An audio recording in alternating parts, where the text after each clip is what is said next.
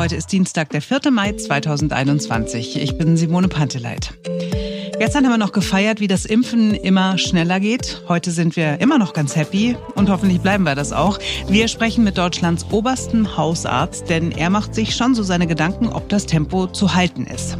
Und dann ist es ein Stück Papier, das uns die Freiheit bescheinigen soll. Noch ist es ein Stück Papier, es wird bald digitalisiert. Irgendwie zumindest. Ich bin Marc Schubert, jetzt beginnt ein neuer Tag. Wir hatten uns fest vorgenommen, in dieser Woche mal wieder zu den Hausärzten zu gucken. Wir wollten fragen, wie es läuft. Immerhin waren Sie es ja, die den Rekord von deutlich mehr als 1 Million Impfungen pro Tag geschafft haben. Aber so gut läuft es offensichtlich nicht, also nicht so gut, wie es laufen könnte. Und das hat mehrere Gründe.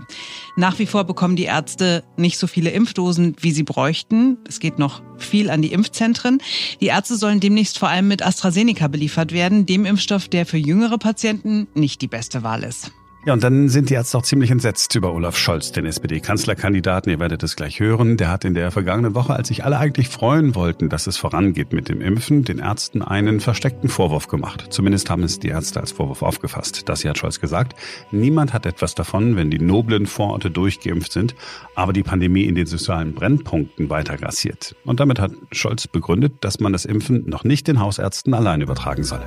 Und dann passiert möglicherweise Folgendes in den nächsten Wochen. Die Ärzte, die jetzt so viele Menschen schon ein erstes Mal geimpft haben, müssen ja dieselben Menschen ein zweites Mal impfen.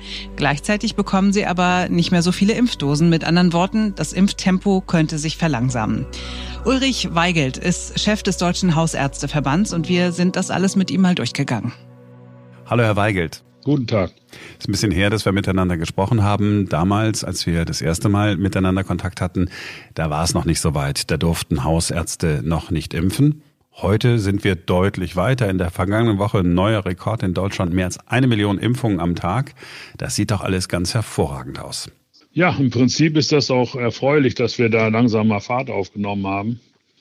Aber wir sind natürlich nicht so happy, dass nicht noch mehr Fahrt aufgenommen wird. Woran liegt's denn? Ja, es liegt nach wie vor an den Lieferungen, die wir in den Praxen bestellen, aber nicht unbedingt bekommen. Häufig ist es so, dass wir Dienstag für die Folgewoche bestellen, je nachdem, wie viele Patienten wir einbestellt haben und impfen können und mit denen Termine vereinbart haben. Und dann erfahren wir kurz vorher, dass ja dann doch die bestellten Mengen nicht kommen, mal deutlich weniger, mal ein bisschen weniger. Das ist etwas schwierig, damit zu arbeiten. Und das ist für eine Sicherheit einer vernünftigen Arbeit oder eine Kalkulation für eine vernünftige Arbeit nicht zuträglich. Gleichzeitig gehen aber Lieferungen nach wie vor in die Impfzentren. Und Sie gehören zu denen, die sagen, Mensch Leute, schickt es doch nicht in die Impfzentren, gebt uns Hausärzten das doch. Man kann ja auch gerne was in die Impfzentren schicken, aber es kann eigentlich nicht mehr sein, dass die Impfzentren hier immer prioritär beliefert werden. Dass wir jetzt im Mai dann etwas mehr als 7 Millionen BioNTech-Impfstoff in die Impfzentren bekommen und wir Hausärzte uns insgesamt 6,4 Millionen teilen sollen. Und uns dann der Vorschlag gemacht wird, dass wir bitte doch nur die Zweitimpfung mit BioNTech durchführen sollen und Erstimpfung mit Astra. Das bedeutet, dass die jüngeren Leute für die Erstimpfung gar nicht mehr zum Hausarzt gehen können nachher, weil die sollen ja kein Astra bekommen.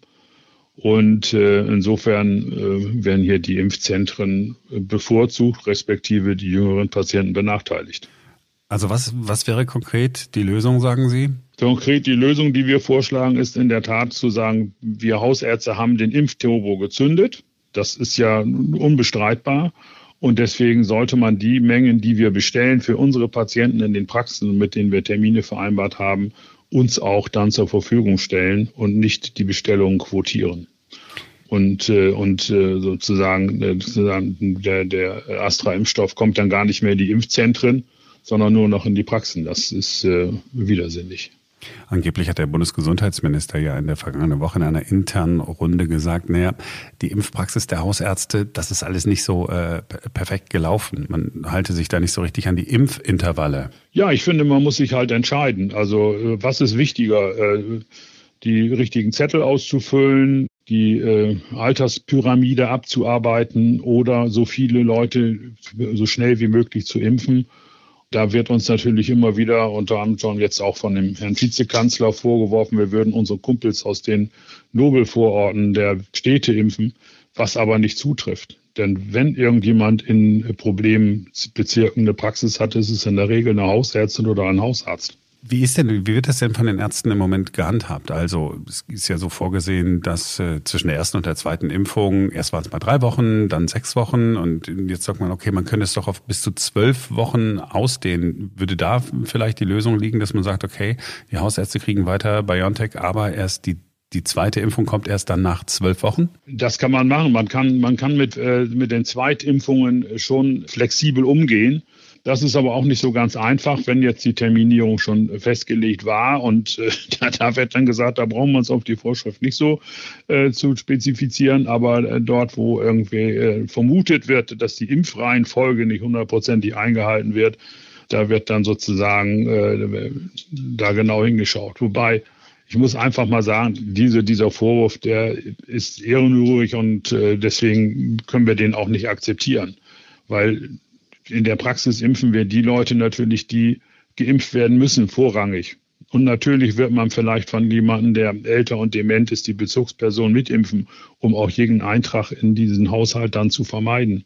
Das ist Pragmatismus und das ist ärztliches Handeln. Und uns zu unterstellen, wir würden sozusagen unsere Tenniskumpel impfen, aber ich glaube, 1 Million Tenniskumpel haben wir gar nicht, die wir hätten impfen können. Also ich glaube, dass hier nach wie vor das auch falsch gesehen wird. Denn das, was passiert an Sachen, die nicht passieren dürfen, teilweise an Impfung von irgendwelchen Leuten, teilweise an Versehen, die dann vertuscht werden, das passiert in Impfzentren. Und wir wissen aus Impfzentren, dass hier auch deutlich ältere Leute jetzt in der Erstimpfung nur mit BioNTech geimpft werden, wobei der Astra-Impfstoff gerade für ältere Leute vom Vorteil ist. Also da finde ich, dass sehr mit zweierlei Maß gemessen wird und wir dauernd diesem subtilen Verdacht ausgesetzt würden. Wir würden das nicht hinbekommen. Dann ohne uns hätten wir diese Millionen-Rekordzahl nicht erreicht. Sie haben es vorhin mal mit den Zetteln kurz angedeutet. Da sind wir wieder bei der Bürokratie. Ist da ein bisschen was besser geworden? Ich weiß, dass Sie am Anfang schon gesagt haben, das ist mir alles zu bürokratisch. Wir müssen alles Mögliche hier ausfüllen. Ist da ein bisschen Land in Sicht? Also das weiß ich nicht, ob da Land in Sicht ist. Man hat natürlich dann irgendwann eine Routine, wie man mit diesen Zettelwirtschaften umgeht. Und vor allem die Patienten, die bei uns in die Praxis kommen, die wollen eine Impfung haben und keine mehrseitigen Erklärungen durchlesen. Und das ist einfach realitätsfern. Und insofern gibt es natürlich einen Umgang damit, aber die Patienten sind da.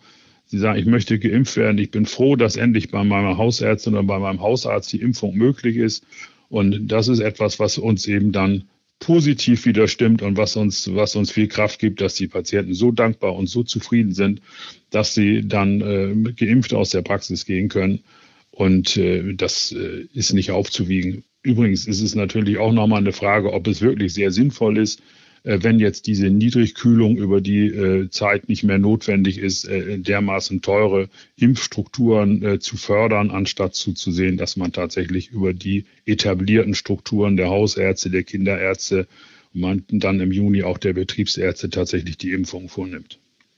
Sind wir nochmal ganz kurz bei dem Thema Priorisierung. Da weiß ich, da gehören Sie auch zu denjenigen, die gesagt haben, komm, diese Priorisierung am Anfang, ganz am Anfang hat das alles Sinn gehabt, aber jetzt brauchen wir es nicht mehr. Also das sieht man ja auch in den ganzen Diskussionen, dass hier eine starke Relativierung eintritt. Und ich glaube, man kommt irgendwann auf einen Punkt, wo man sagen muss, jetzt kommt es darauf an, möglichst viele Leute möglichst schnell zu impfen. Und natürlich werden nach wie vor die Leute vorrangig geimpft. Und da brauchen wir auch keine langen Zettel dafür, die Krankheiten haben, die bestimmte Medikamente einnehmen. Und ob jetzt diese Krankheit gerade auf der Liste draufsteht, da kann man sich auch drum streiten, ob das von Bedeutung ist. Weil es gibt da seltene Krankheiten, die vielleicht da nicht aufgeführt sind. Das sind alles Dinge, die passieren. Und ich gehe davon aus, dass man das immer weiter lockern wird können. Zumal das Risiko derjenigen, die dann unter 60 sind, immer weiter abnimmt, schwer zu erkranken, auch wenn man eine Covid-Infektion hat. Es gibt sie auch bei jüngeren Leuten, das muss man auch ernst nehmen, aber das Risiko insgesamt sinkt. Das heißt, das größere Risiko ist, nicht so schnell wie möglich, so viel wie möglich zu impfen. Haben Sie das Herrn Spahn schon gesagt? Herr Spahn weiß das schon. Sagen Sie es ihm nochmal? Ich kann es ihm auch gerne nochmal sagen, aber ich weiß nicht, ob er alleine das da zu regeln hat. Auf jeden Fall, wir müssen einfach hier Fahrt aufnehmen. Und selbst mit dem Ethikrat, wenn man sich anhört, was jetzt dort an Äußerungen kommen, ist es ja keineswegs so, dass der sagt, also wir müssen jetzt klassisch diese Alterspyramide runtergehen, sondern wir müssen einfach die Patienten impfen, die Risiken haben. Die Risiken sind einem Impfzentrum nicht bekannt, außer der Patient füllt einen Zettel aus oder er kommt erst zu uns, kriegt einen Attest, und mit dem Attest bemüht er sich beim Impfzentrum um einen Termin. In der Zeit hätten wir ihn schon längst geimpft. Also diese Verfahren sind bürokratisch und sind vielleicht auch anderen Interessen geschuldet, als tatsächlich nur die Impfung so schnell und so effizient wie möglich durchzuführen. Herr Weigelt, ich danke Ihnen, dass Sie sich Zeit genommen haben für das Gespräch. Danke für Ihren Impfeinsatz. Gucken wir mal, wie viele Millionen wir knacken demnächst am Tag. Alles klar, vielen Dank. Bis bald, tschüss. Wiederhören.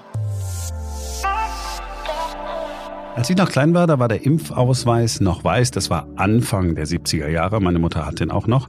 Wenige Jahre später schon wurde der Impfausweis dann geändert. Der ist jetzt so gelb-orange, eher ins Gelblich gehende.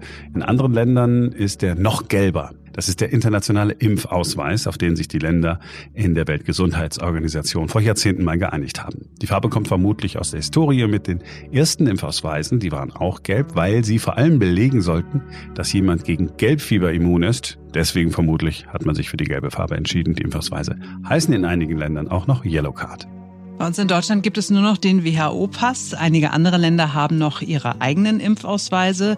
Dort bekommt man den WHO-Pass nur, wenn man ins Ausland reisen will und den in bestimmten Staaten an der Grenze vorzeigen muss. Die allerersten Impfpässe hat es vermutlich in Italien im 18. Jahrhundert gegeben. Viele italienische Kleinstaaten haben diese Pässe ausgegeben, wenn jemand von A nach B wollte. Und damit konnte man dann nachweisen, dass man entweder in Quarantäne war und sich deshalb frei bewegen darf oder dass man Gelbfieber schon überstanden hatte und immun war. So, inzwischen also gibt es einen internationalen Standard, wie diese Impfausweise aussehen müssen. Es geht auch nicht mehr nur um Gelbfieber, das wissen wir. Im Moment geht es natürlich auch um Covid. Eine Sache aber hat sich nicht wirklich geändert in all den Jahrhunderten. Es ist ein Stück Papier, in dem irgendjemand was handschriftlich eingetragen hat, und da fangen die Probleme an. Ferenc Reinke, der Mann in Sachen Technik bei uns. Vor welchen Problemen stehen wir denn? Hallo.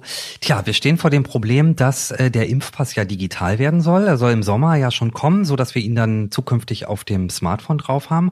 Und das Problem ist die Übertragung vom Papier, vom Analogen ins Digitale. Da gibt es jetzt relativ viel Ärger, weil man hat jetzt natürlich Folgendes entdeckt. In den Impfpässen, die wir haben, in den gelben, da wird die Impfung ja quasi nur eingetragen, handschriftlich. Dann kommt noch dieser Aufkleber mit dazu von der Impfampulle und eine Unterschrift und einen Stempel, und das war's. Und das ist natürlich absolut nicht fälschungssicher. Und jetzt sind die ersten Politiker, aber auch Sicherheitsforscher natürlich darauf gekommen, wenn man das jetzt überträgt, dann kann man ja bei der Übertragung ins Digitale gar nicht nachprüfen, ist das jetzt ein echter Eintrag oder ist das ein gefälschter Eintrag? Das heißt, es gibt die Sorge, dass in Zukunft vielleicht eine große Zahl an Menschen mit einem digitalen Impfpass rumläuft, in dem auch eine vollständige Corona-Impfung drin ist, die aber möglicherweise gar nicht so stattgefunden hat, weil der ursprüngliche Eintrag auf Papier gefälscht ist. Genau. Also am Ende des Tages kann das digitale Ding dann auch nicht sicherer sein als das nicht digitale Ding, das man sozusagen mit sich rumschleppt. Wie wird denn das überhaupt übertragen? Wie komme ich denn mit dem Papierausweis an den digitalen Ausweis? Also erster Schritt ist natürlich erstmal, dass es den digitalen Impfpass gibt. Wie gesagt, der soll im Sommer kommen. Höchstwahrscheinlich wird der Teil der Corona-Warn-App. Von der Warn-App gab es ja jetzt vor kurzem die zweite Version, in der man neuerdings ja auch zum Beispiel Veranstaltungen aufmachen kann, also bei Veranstaltungen einchecken kann. Und in der nächsten Version, in der die Corona-Warn-App kommt, wird es dann auch die Möglichkeit geben, seine Corona-Impfung zu hinterlegen. Und das soll in der Arztpraxis oder in der Apotheke passieren. Das heißt, wenn ich mich jetzt impfen lasse das zweite Mal und es gibt diese App noch nicht, dann kann ich später beispielsweise in irgendeine Apotheke gehen. Die Apothekerin oder der Apotheker guckt meinen Impfausweis an, meinen gelben, und überträgt das dann quasi wahrscheinlich mit einem Barcode in die App, in den digitalen Impfausweis. Und da ist ein bisschen das Problem, weil am Ende, wie gesagt, der Apotheker, die Apothekerin gar nicht überprüfen kann, ist dieser Eintrag in dem Impfausweis wirklich echt oder ist der möglicherweise einfach zusammengebastelt worden. Gibt es schon Ideen, wie man das lösen könnte? Also Ideen gibt es tatsächlich schon. Eine Idee kommt vom Chaos Computer Club, haben die sich nicht ausgedacht, sondern haben sie sich von woanders abgeguckt. Die sagen, in Zukunft soll man den Impfeintrag im ganz normalen Papierausweis mit einem Hologramm schützen. Bisher wird nur mit so Barcodes oder mit so QR-Codes gearbeitet, aber diese Codes, die kann man fälschen. Ein Hologramm wiederum lässt sich nahezu nicht fälschen. Es lässt sich auch nicht einfach aus dem Ausweis wieder rausnehmen, weil sobald man es quasi abzieht vom Papier, wird dieses Hologramm automatisch zerstört. Also das kennt man zum Beispiel so von Softwareverpackung, wo dann ein Hologramm draufklebt, um nachzuweisen, dass es keine Raubkopie ist, sondern ein Original. Das ist eine Idee. Diese Idee wird auch schon im Ansatz quasi umgesetzt, nämlich in Österreich. Da ist es so, dass Schnelltests, die offiziell zugelassen sind und mit denen man dann zum Beispiel in Cafés oder in Clubs reinkommt ab Mitte Mai, dass die tatsächlich auch zum Teil schon mit diesen Hologrammen quasi geschützt sind, damit man die nicht fälschen kann. Ist gar keine so schlechte Idee. Problem ist natürlich, jetzt ist es ein bisschen spät, weil es sind ja schon einige Millionen Impfungen sozusagen gegeben worden. Das heißt, das ist eine Idee, die man frühestens quasi ja später in den kommenden Monaten bei irgendwelchen Auffrischungsimpfungen zum Beispiel einsetzen kann. Gut, ich hätte noch eine Idee. Man könnte einfach das Gesundheitssystem endlich mal digitalisieren. Das wäre natürlich ein ganz großer Schritt. Und tatsächlich hat die EU-Kommission auch schon gesagt, also dieses Problem, was ihr da habt in Deutschland mit der Fälschungssicherheit des digitalen Impfpasses, ist auch tatsächlich bei euch ein Problem, weil euer Gesundheitswesen nicht digitalisiert genug ist. Und tatsächlich wäre das natürlich jetzt ein Anreiz zu sagen, okay, wir treiben das jetzt mal wirklich nochmal weiter voran, weil dann kommen wir auch irgendwann an den Punkt, wo es fälschungssicher wäre. Zum jetzigen Zeitpunkt muss man tatsächlich sagen, gibt es eigentlich keine Möglichkeit, das fälschungssicher zu gestalten. Dann, ich würde auch sagen, wir lassen das mit der Digitalisierung. Bevor wir mit allen Datenschutzbeauftragten aller Länder gesprochen haben oder so, da wollen wir gar nicht mehr verreisen, weil wir dann viel zu alt dafür sind. Da sitzen wir lieber in unserem Pflegeheim und hoffen, dass kein neues Coronavirus uns heimsucht. Okay, vielen Dank, Ferenc. Sehr gerne. Das war's für heute. Wir hoffen, ihr seid morgen wieder mit dabei. In der Zwischenzeit könnt ihr uns gerne Feedback geben, E-Mail schreiben, podcast@einneuertag.com oder ihr bewertet uns bei Apple Podcasts gerne so mit 4 bis 5 Sternen. Bis morgen.